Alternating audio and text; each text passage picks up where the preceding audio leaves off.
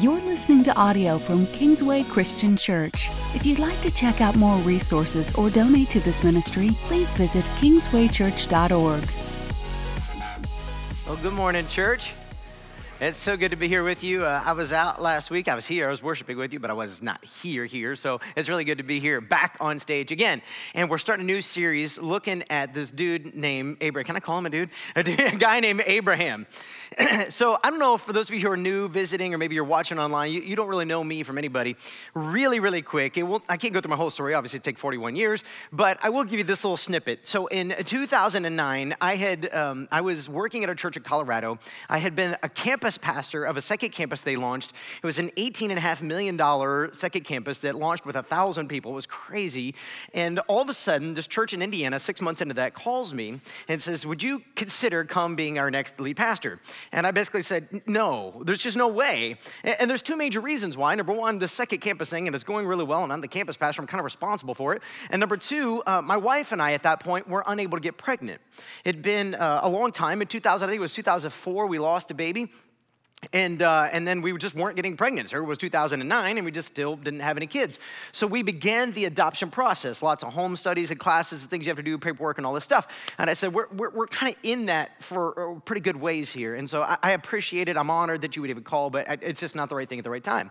And so the thing is, I promised God I would always pray about it. I told God, I told God a long time ago, I would never look for a job in ministry, that if He ever wanted me to have a job, He would bring it to me. And uh, which is, I don't don't recommend you do that, like, especially have bills to pay or mouths to feed, but that would always keep me focused where I was, that I was never gonna be out looking for a new ministry or new opportunity, that God would have to tell me and then move heaven and earth to tell me. So this is why you're stuck with me until forever. That's just how it goes. So um, some of you are like, yay. Like, uh, anyway, so in 2009, this church called, and I told God, I said, the only way I would ever even talk to another church is if they called me. And so when they called, I'm like, okay, I gotta go talk to God. So I went up on the mountain in Colorado, and I prayed and prayed and prayed and prayed and prayed. I got no leading from God that He was saying, do this. So I came back and said, no. I thought that was the end of the story. Fast forward now, I think it's a month, I can't remember exactly now. A, a while has passed. And apparently, the team, I think there were 11 of them, the team responsible, they were called the pursuit team, to find the next lead pastor for Kingsway, met one night to kind of look at their options. Who was left? They had this big list, people they've been watching, talking to, interviewing, praying about and, and who was left, who'd said no, who did they remove, and who was left. And that night, a couple of people said, You know, I really just feel like God's telling us we need to go back to Matt and actually just ask him to consider talking to us. That's all we're not offering man. They just talk to us. And so they gathered together that night and they prayed. And they, their prayer was simply this God, we know you'll take care of his church because it's your church. But God, would you speed up the adoption as assigned Matt to talk to us? Now, I know some of you have heard this story many times, but it's relevant for today. And so that night, I was up late playing video games with my friends, no kids. It was my day off the next day. So I stayed up well past what I thought I would. I was up to like 2 a.m. So when I come in the house at 2 a.m. and my wife had fallen asleep on the couch waiting for me, I thought I was in trouble.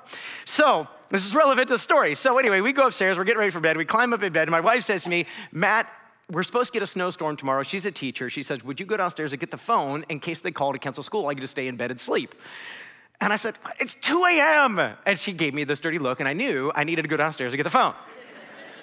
so I went downstairs, I got the phone, I brought it upstairs, set it next to my side of the bed, which is relevant because three and a half hours later, the phone rang and we thought it was the school calling to say she had no school that day. So I reached over, I picked up the phone, I said, Hi. And then the other line, end of the line, it said, Hi, Matt. I said, Yes. They said, This is Ted. Now, I had just led a plumber named Ted back to the Lord. And I literally thought to myself, Ted, I'm gonna kill you if somebody isn't dying. Like, this better be so important. It's 5:30 in the morning. I've only been asleep three hours because my fault. But anyway, so I answer the phone and he says, No, it's Ted from Taiwan. I went, What? Wait a minute. And I'm shaking my wife and we sit up in bed. And, and I say, well, how, how can you be calling us? Uh, see, a week ago, and actually two weeks before that, they had lost our paperwork. They didn't even have our paperwork. They kept, somehow it kept getting lost. It got lost in the mail, got lost in email. No matter what we did, it kept getting lost. They had 25 families who wanted to adopt, and they had five kids to place.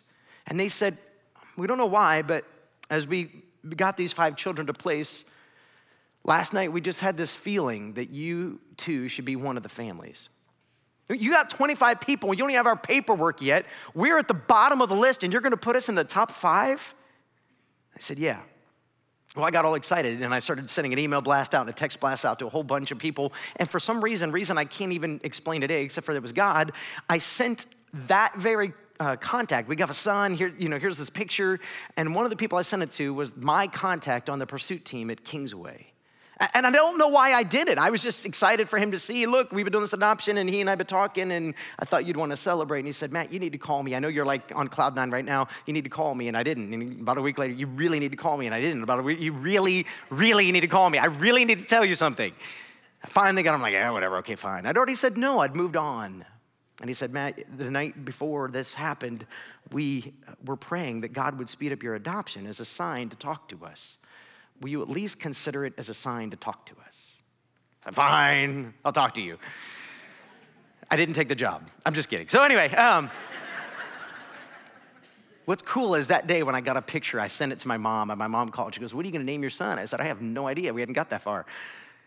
And I said, Mom, this is just like Matthias in the Bible. See, in the Bible, there's a guy named Matthias, and they draw straws to figure out who's going to replace um, Judas, who had killed himself. And I said, they put names in a hat. They literally drew them out. She goes, well, what does Matthias mean? I don't know. You think I studied Greek in Bible college? I don't have a clue. I did, by the way. And anyway, so I went and looked it up.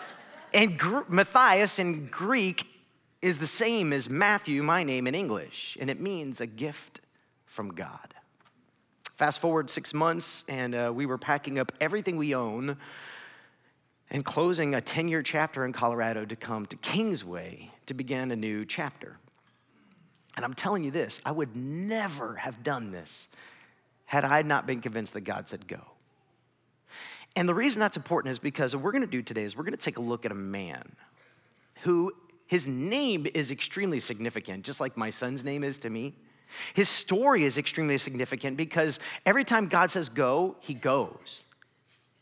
But it doesn't always make sense, and I think it doesn't always make sense in ways that you and I can relate to. Let's take a look. Genesis chapter 12, chapter 12, verse 1. The Lord had said to Abram, now just pause for a minute. Yes, the series is about Abraham. That's because God will later change his name and his wife's name. His wife's name is Sarai. We will change her name to Sarah his name will go from Abram to Abraham. The names are so significant, just like my son's name, maybe like your name. The Lord had said to Abram, Go from your country, your people, and your father's household to the land that I will show you. I will make you into a great nation and I will bless you.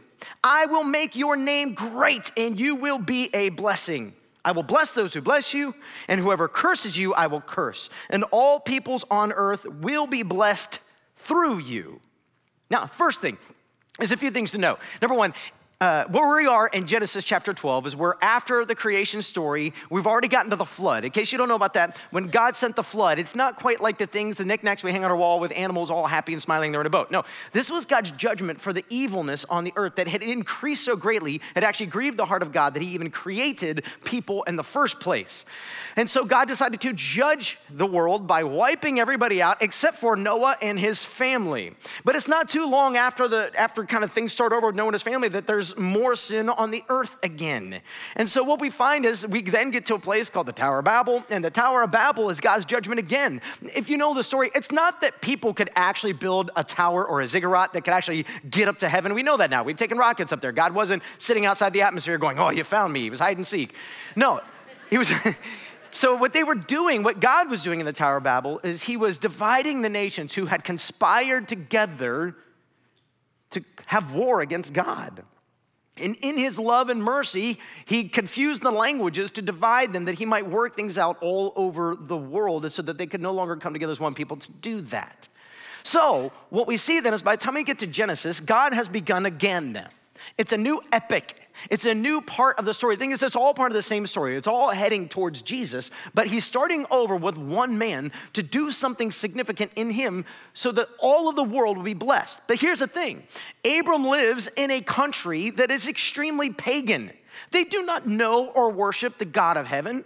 It's more likely than not, though it's not, I would say it's not completely clear in scripture, it's more likely than not, Abram is not a believer in God as the only God, a monotheistic kind of situation. What we're looking at is a man who is probably pagan, worships many gods, but something happened. In fact, in verse 1, it says, The Lord said to Abram, We don't even know how. Did it come in a dream or a vision? Did God come to him? Later in this chapter and throughout Abram's story, we will actually see God come to Abraham in person and talk to him. But in this situation, it just says, God said to him. Well, how do we know? And what did he say? All we know is Abram told us it happened. He didn't give us anything more than that. What we know is Abram is 75 years old and he has no kids. His wife is 65, and according to the text, she's barren. And yet, God tells him in these verses, I'm going to make you a great nation. In fact, later he'll give more detail. You're going to be the father of so many you can't even count or begin to count them all. Let me ask you a question what good are the promises of God when He asks you to take all the risks? Come on, if you've uh, at all thought about God and your story, didn't you ask that very question at some point? I mean, God has told Abram, I'm gonna bless you. You're gonna be the father of many. Oh, by the way, you're much older, your wife's much older, and you have no kids. Nevertheless, Abram, I want you to pack up everything you have, leave your household, leave the comfort of home with all the people you know, and just go. Go where? I'll show you. And Abram, instead of saying, no, Abram says, okay. How exactly does he get to that place? Well, the Bible tells us consistently it's one thing. Hebrews chapter 11, verse 8 says this By faith, Abraham, when called to go to a place he would later receive as his inheritance, obeyed and went, even though he did not know where he was going. I think sometimes we don't understand that part of the story because here we are thousands of years later. We've got the history, we've read it before, maybe we learned about it. Actually, I learned about it both in college, not Bible college. I went to Kent State my first year. They talked to me about Abraham and Moses as major world influencers in history, and I learned about it in high school and in middle school. So it's amazing. This guy has literally influenced all of history, whether you believe in Christianity or not, whether you're even a Jew or not. He's influenced the entire world, and yet he took this step based simply off faith alone. We know from this story later in this chapter and more of the story as we go, this guy is a good business owner. He's got employees. He's got lots of people that he has, it says, collected. There are people who work for him and work his land. He's got many livestock and other things. And he packs all of it up and goes to Canaan, the place that God would show him. It's roughly 400 miles south. That's a long way to go and have no idea where you're going at 75 years old with no, no, no plane or no car. In fact, Henry Morris says this such experiences are not unique to Abram, but are common to all those who seek to follow God's will. The promise often seems long and delayed, and the believer must simply continue following day by day, trusting God and knowing that His timing is always right. In the meantime, until the opening of the larger doors and the accomplishment of His specific and ultimate will in our lives, there are daily opportunities for service and witness where we are and in whatever circumstances. What Henry Morris is trying to say is the reason most of us struggle with God is because God asks us to do things that take a really long time and really big faith to do. But have you ever noticed that God never gives an easy assignment to his people? Hey, Noah, I want you to build a boat. It's gonna take you a few days to get it done. Hey, David, I know you're used to overseeing some sheep, but don't worry about it. You're gonna lead an entire nation. Hey, Peter, why don't you come on out of that boat and walk on the water? Hey, Paul, I know you've been killing Christians. I'm going to make you the most sought after to be killed Christian there is in your day. Hey, Jesus, why don't you go all the way to the cross and offer your own life as a sacrifice? God never gives easy assignments. If you are coming to God, and I get it, some of you right now, you're, you're not even sure about God. You're like, great, let's just go ahead and scare you off at day one. God doesn't give easy assignments because if you don't need God to accomplish something, it wouldn't be called faith. Faith by nature requires trust, and faith is so much deeper than simple belief. It's not enough to simply believe. You know, it's not hard to look at science and go, okay, however, I think we got to where we are today, something doesn't come from nothing. There has to be a something that began everything that we see today. It's not hard to get to that place, but God wants more than blind faith. God wants more than simple a tipping of the hat that says, yes, there's a, there's a guy up there, the man upstairs, you know, that higher being who made it all, whatever it is. So I'll show up on Christmas or Easter or Hanukkah or whatever it is. God wants a relationship. But the problem for Abram and the problem for me, and I'm guessing the problem for you, is that he keeps asking me to take all the risks. Take a look. Genesis chapter 12, verse 4. So Abram went as the Lord had told him, and Lot went with him. Abram was 75 years old when he set out from Haran. He took his wife Sarai, his nephew Lot, all the possessions they had accumulated, and the people they had acquired in Haran. And they set out for the land of Canaan, and they arrived there. Abram traveled through the land as far as the site of the great tree of Moreh at Shechem. At that time, the Canaanites were in the land. Why is this last little phrase even relevant? Why even put that in there? Well, a few things. Number one, if you read your Old Testament history, you'll find out the Canaanites are a constant thorn in the flesh to the people of God. They are no good.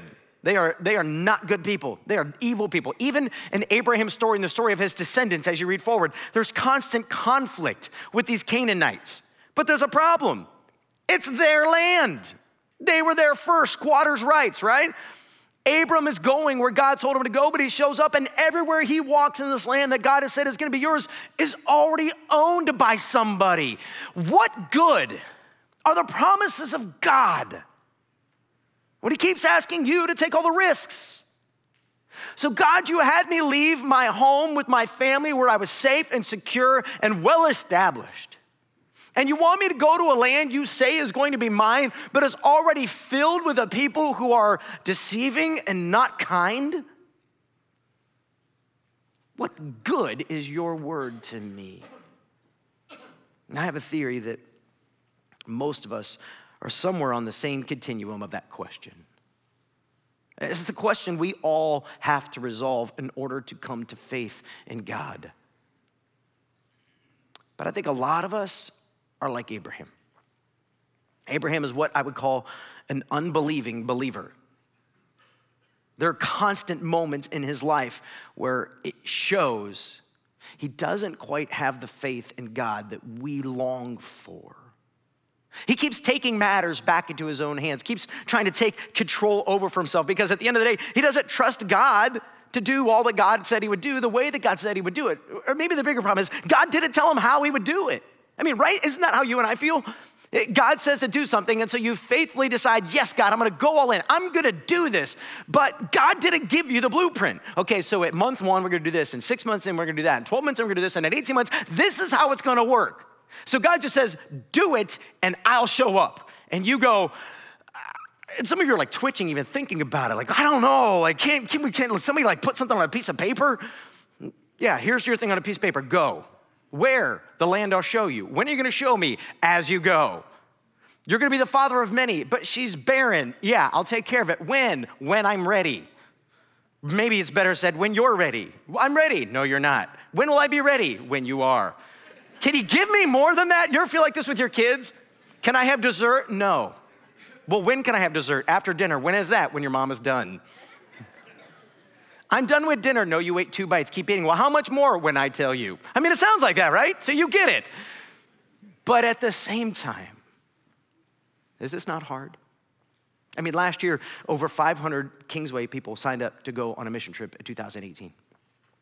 I don't know the exact number, but I know over 500 people are not going on a mission trip in 2018. Some of you, just as you look deeper, didn't fit your schedule. Some of you started looking and gosh, there was gonna be a lot of sacrifice. There's gonna be a lot of training and things you had to go to and figure out. There's gonna be funds you had to raise or money you had to come up with. And so you let the still small voice of God be quieted in your heart out of fear. And I get it. I totally get it. I have wrestled and argued and complained and bickered with God so many times over His will in my life. This is not an admonishment. This is not a rebuke over anybody. It's just simply an encouragement to say, Have you heard the voice of God? Because if you have, what are you going to do about it? Genesis chapter 12, verse 7. The Lord appeared to Abram and said, to your offspring, I will give this land. Why is God saying that? I think he's reaffirming to Abraham Abraham, I know you're anxious. I got this. So, Abraham built an altar there to the Lord who had appeared to him. Let's just stop there for a second. Notice we're actually told this time, if you go back, that he actually appeared to him. This is in theological terms something we call a theophany. A theophany. This is where uh, God appears in human form to a person. We actually studied this in all of December. It's called the incarnation. But see, in the Old Testament, this was normal for God to appear, and I believe with all my heart, for reasons if I had more time, I will go into deeper maybe later, that this is actually Jesus in the flesh appearing as God to man.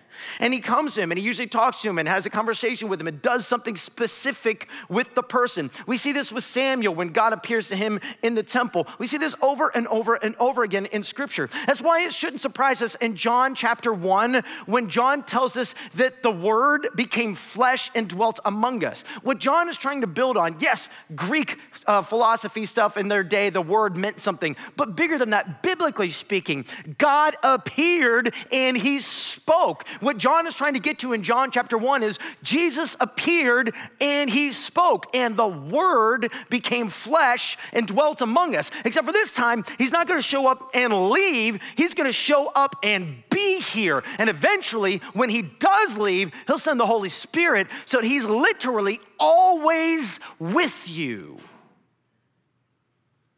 Always. That's why Jesus, the very last thing he says before he goes up into heaven is, and I am with you to the very end. Come back. Verse 7. To your offspring I will give this land. So he built an altar there to the Lord who had appeared to him. From there, he went on toward the hills east of Bethel and pitched his tent with Bethel on the west and Ai on the east. And there he built an altar to the Lord and called on the name of the Lord. Little teaching for you today. In most of your English translations, I know it's true of the ESV, the ASB, the NIV. Uh, I'm not sure of all the translations out there. I think the KJV. Anytime you see the Lord capitalized, it means it's the name Yahweh. And I'm not sure why it's not capitalized on there, but the word Yahweh is used in the beginning of this passage. And it says, He called on the name of the Lord. The name of the Lord, we are told by God to Moses at the burning bush is Yahweh. And, and what happened was way back when we were translating into English, there's no J in Hebrew, there's no J in Greek either. And so it got transliterated, it kind of got confused into Jehovah. You may have heard that before, Jehovah Jireh. That'll come up later in the series. It's actually in Hebrew the word Yahweh. It's really just four letters, the Y H W H. There's no vowels in Hebrew, which may sound really confusing, but actually you don't even need vowels to pronounce a word. If you take all the vowels out of a sentence, you could read it in English without the vowels. And that's how Hebrew worked. So we kind of think these are the vowels that go in there. You could Google it and learn all about it later. It's a fascinating thing to look about. However, what does it mean? Well, the best that we can come up with, if you go to the story of Moses at the burning bush, is Moses is being given a massive task by God. Remember, we talked about that. And God says, Moses, I want you to go back to your homeland. Go back to the place where you were afraid of and running from. And I want you to go toe to toe with the most powerful man on the earth and tell him that I have sent you and tell him to let go of all of his slaves. Yeah, that's going to go over well, Moses is thinking. So he says, Well, when I go, who should I tell him sent me? And he says, You simply tell him Yahweh. And he's like, Can you give me a little more than that, guy? Like, what? I don't know what I'm doing here. God says, Yahweh. Because Yahweh means, the most literal translation we come up with is, I am that I am. It's a little bit redundant. You could literally just take the I, that I am and just go with I am. I am. This is the name of God. In fact, if you go read your 10 commandments, I believe it's commandment number three, God says, Do not take my name in vain. Do not make light of my name. It's not just a generic title, God. No, it's specifically his name, Yahweh. Don't use it flippantly, don't abuse it. This is why in Jesus' day, the, the, the Pharisees and the religious teachers had made all these rules about what you could and couldn't do with the name Yahweh, I am.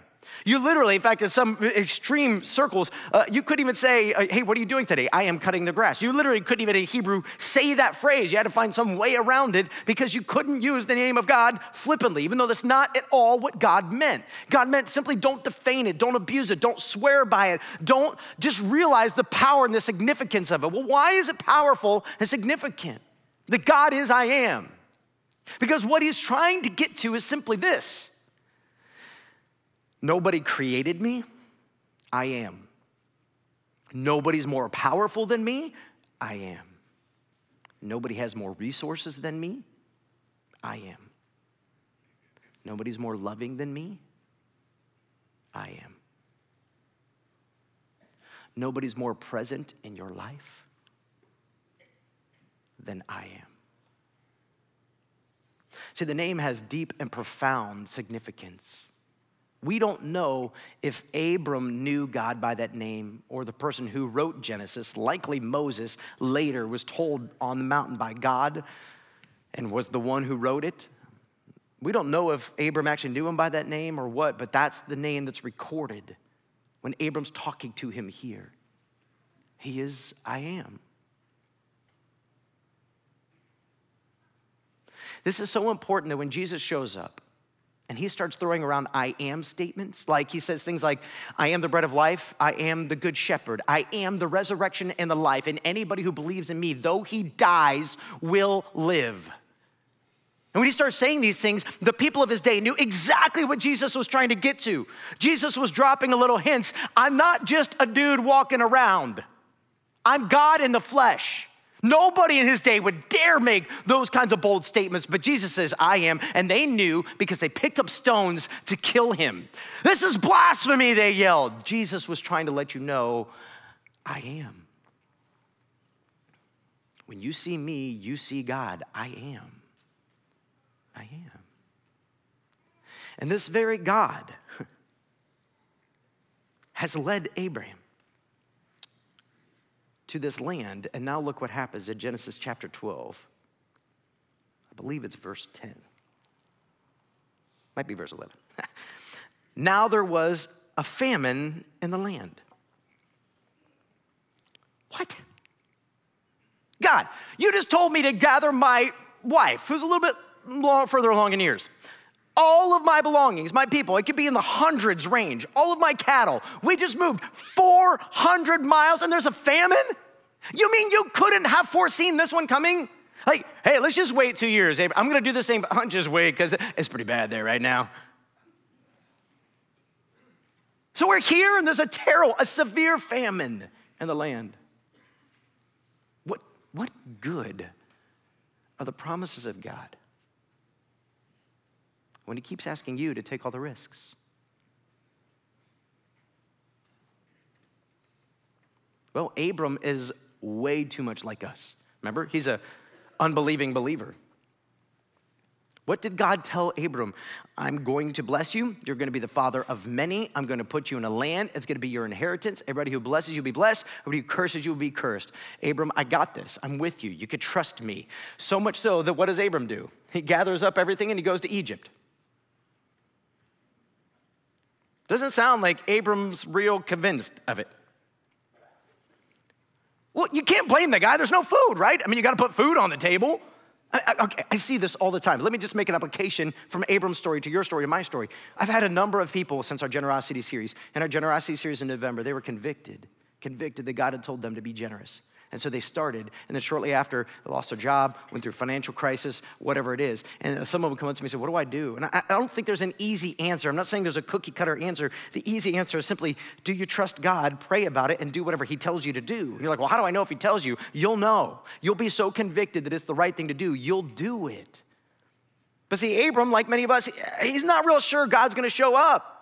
So he does what everybody does in this situation. God, thank you for the plan. I like this big picture here, the thing you got going on for my life. Okay, so I'm gonna manage it from here, all right? And when you're ready to do your thing, you do your thing. And God's going, see, this is what I gotta get you to let go of, Abram. If you know Abraham's story, this is exactly what God's trying to get him to let go of. Abraham, I don't need you to manage this. I don't need you to control it. I don't need you to understand all the outcomes of how it's going to unfold next. I need you to do one thing and one thing only trust me. But Abram doesn't. Abram takes everything and he goes to Egypt. Now, there's something I want you to know. Two things. There's two really important things. And if I don't make them crystal clear, you're going to walk out with a bad understanding who God is. Thing number one God will not leave you or forsake you. He loves you. So, even in your bad decisions, even in your mistakes, even in your sin, your Heavenly Father can work all things together for the good of those who love Him. Romans chapter 8, verse 28. And He does. The other side of that is, though, Every decision we make has a consequence. Every decision we make has an impact. And so while God can bring good from life, that doesn't mean that decisions in life don't have pain attached to them. Let me show it to you in the text so you don't think I'm just making stuff up off the top of my head. it's usually not off the top of my head. I thought it up before I got here. But Genesis chapter 12, I said usually. Verse 11 as he was about to enter Egypt, he said to his wife Sarai, I know what a beautiful woman you are. Isn't that what every 65 year old woman wants to hear from their husband? That's amazing. When the Egyptians see you, they will say, This is his smoking hot wife. It's in the Hebrew. Then, just making sure you're paying attention, then they will kill me, but let you live. Say you are my sister, so that I will be treated well for your sake, and my life will be spared because of you. What? What woman has not longed for a man just like Abram in their life? Here's what we're gonna do, honey. See, it's common in that day for Pharaoh to be able to take any woman he wants for himself. And he could literally kill a woman's husband to get her. And there was nothing you could do about it, right? So, because of a famine, Abram tries to provide for his family and he runs and he's about to give away his wife. I'm, I don't know if this is a one night stand or I don't know what, it, what this is exactly, but does this sound like a man who believes that God has said, I'm going to open her womb and give her children through you? Does this sound like a man who believes that whoever blesses you, I'll bless, and whoever curses you, I'll curse? Or does this sound like an unbelieving believer? Or does this sound like you? Because I know it sounds like me. There are times, there are times that I know I've heard the voice of God, and it's hard. It's scary. It's frightening. It's terrifying. But the question we all must ask, we all must answer is Is God good? And if He is, then I can trust Him.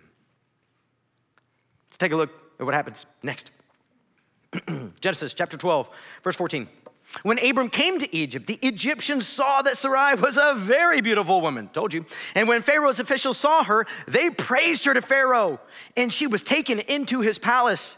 He treated Abram well for her sake, and Abram acquired sheep, cattle, male and female donkeys, male and female servants, and camels. God literally blessed him in his sin. But the Lord inflicted serious diseases on Pharaoh and his household because of Abram's wife Sarai. So Pharaoh summoned Abram. What have you done to me? He said. Why didn't you tell me she was your wife? Why did you say she is my sister so that I took her to be my wife? Now then, here's your wife. Take her and go. Get out of here. A couple things. Remember, are two things. Remember these two things. Number one, God is with Abram, right? Abram's gonna go from being in a land where there's severe famine. He may have even lost some animals in the journey. He goes to Egypt and he ends up with more than he went with. And his wife didn't get violated, even though he asked her to accept that as an option. Instead, he gets off scot clean and he leaves and he goes back to where he's supposed to be in the first place. Now, if you were to have only that first point in your mind, you would say, then it really doesn't matter what I do. my, my actions have literally no negative bearing. In fact, if I start sinning, God might start blessing me. This would be the, dis, the difference between what I call prescription and description. The Bible describing an event does not mean the Bible's prescribing the event for you. Just because David committed adultery and remained king doesn't mean you should go commit adultery. There's not a one to one causation correlation here. What you do need to know is the second thing is true. Abram's decision has profound impact in his family and in our world today. Did you know that?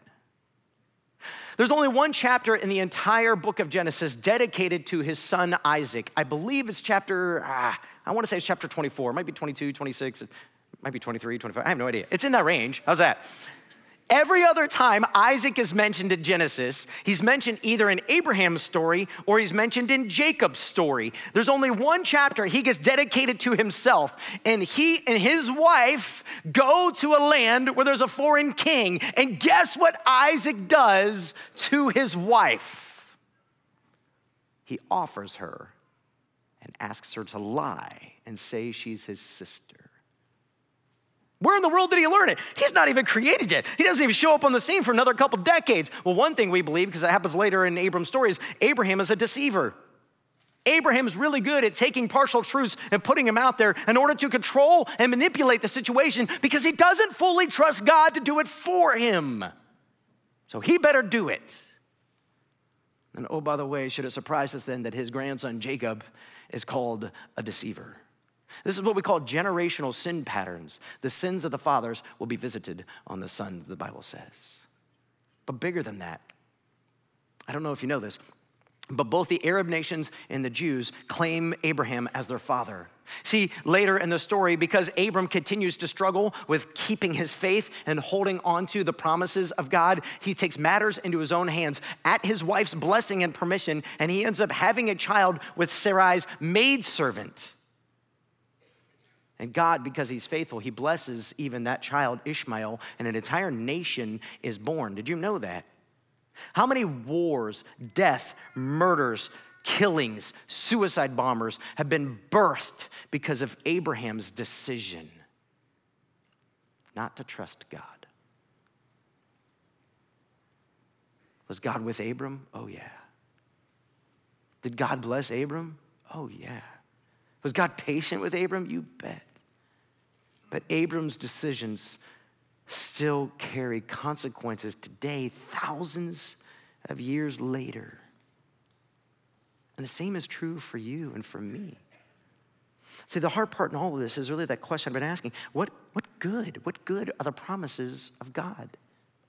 When He keeps asking you and me to take all of the risks. This is my family. This is my future. This is my inheritance. This is my life, God.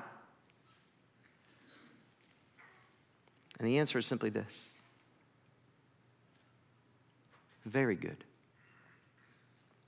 Even when it doesn't feel like it, even when you're not sure how it's going to work out, the promises of God are very good. You can trust them. In fact, in Romans chapter 4, verse 3, Paul tells us this. What does Scripture say? Scripture say Abraham believed God and it was credited to him as righteousness. What Paul is trying to get to, what Paul is trying to say is simply this. Though Abraham wasn't perfect in all he did, he was credited before God as righteous because he trusted God. So even his sins and his failures and his mistakes were overlooked by God because of his faith in God. So let's make this really practical for a minute. Can you trust the great I am to be all that you need him to be? I don't know if you know this, but in English, you can actually translate I am that I am into to be. Actually, you don't even need to say to be, you could just say be. You could literally pray later and say, Be, I just need to talk to you today. You might, you might, you might feel really funny doing that.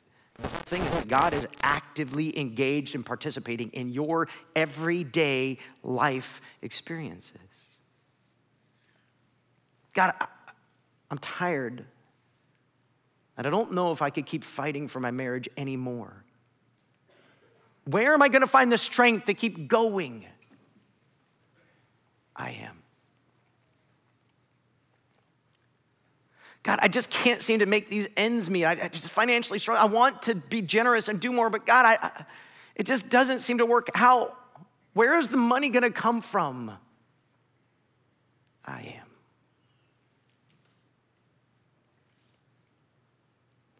God, I don't feel like I'm smart enough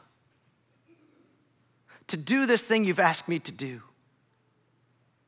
I am. God, I don't have enough courage. I am. God, I feel so lonely. When are you going to bring her into my life? I am. God, he hurt me. And I feel violated and abused. Who's ever going to love me again? I am. And the more that you find you're able to rest in the arms of the great I am, the more you will find his promises are good.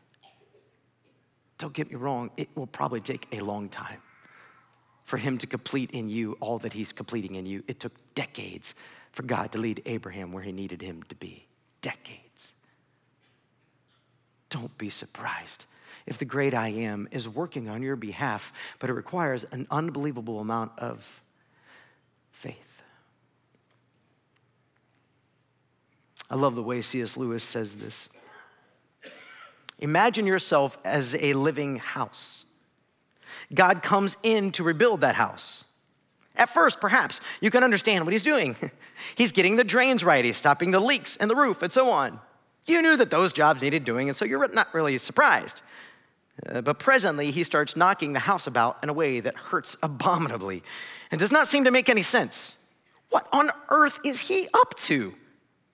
The explanation is that he is building quite a different house from the one you thought of. Throwing out a new wing here, putting on an extra floor there, running up towers, making courtyards. You thought you were being made into a decent little cottage, but he is building a palace, one he intends to come and live in it himself. That's exactly what God is doing in you and in me and in the whole world. Will you choose today to let Him do it? Here's where I want to end. Uh, our communion service can go out. We're going to go right into communion with I am. I'm going to encourage you to really engage Him in that way. Uh, Yahweh, I am. Jehovah, if you prefer that and then lay out whatever it is that's going on in your life, your heart, your family, those you love or know. Where do you need Him to show up and be for you, with you, in you?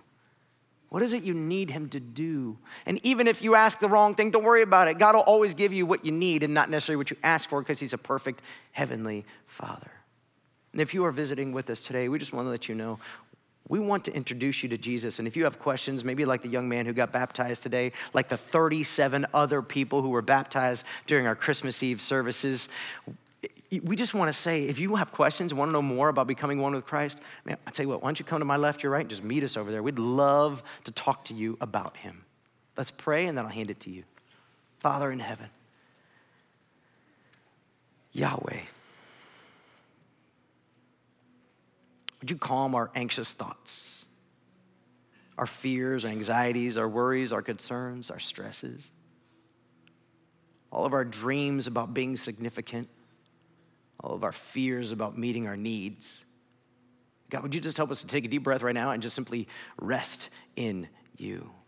You are good. You are faithful, and your love endures forever. You will not leave us. You will not forsake us. You will not abandon us. You are not going to quit on us. You are working all things together for our good because we love you.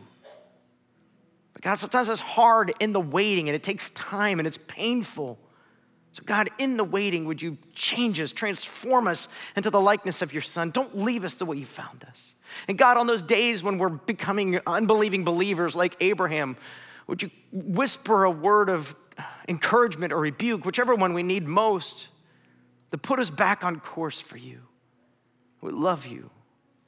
In Jesus' name.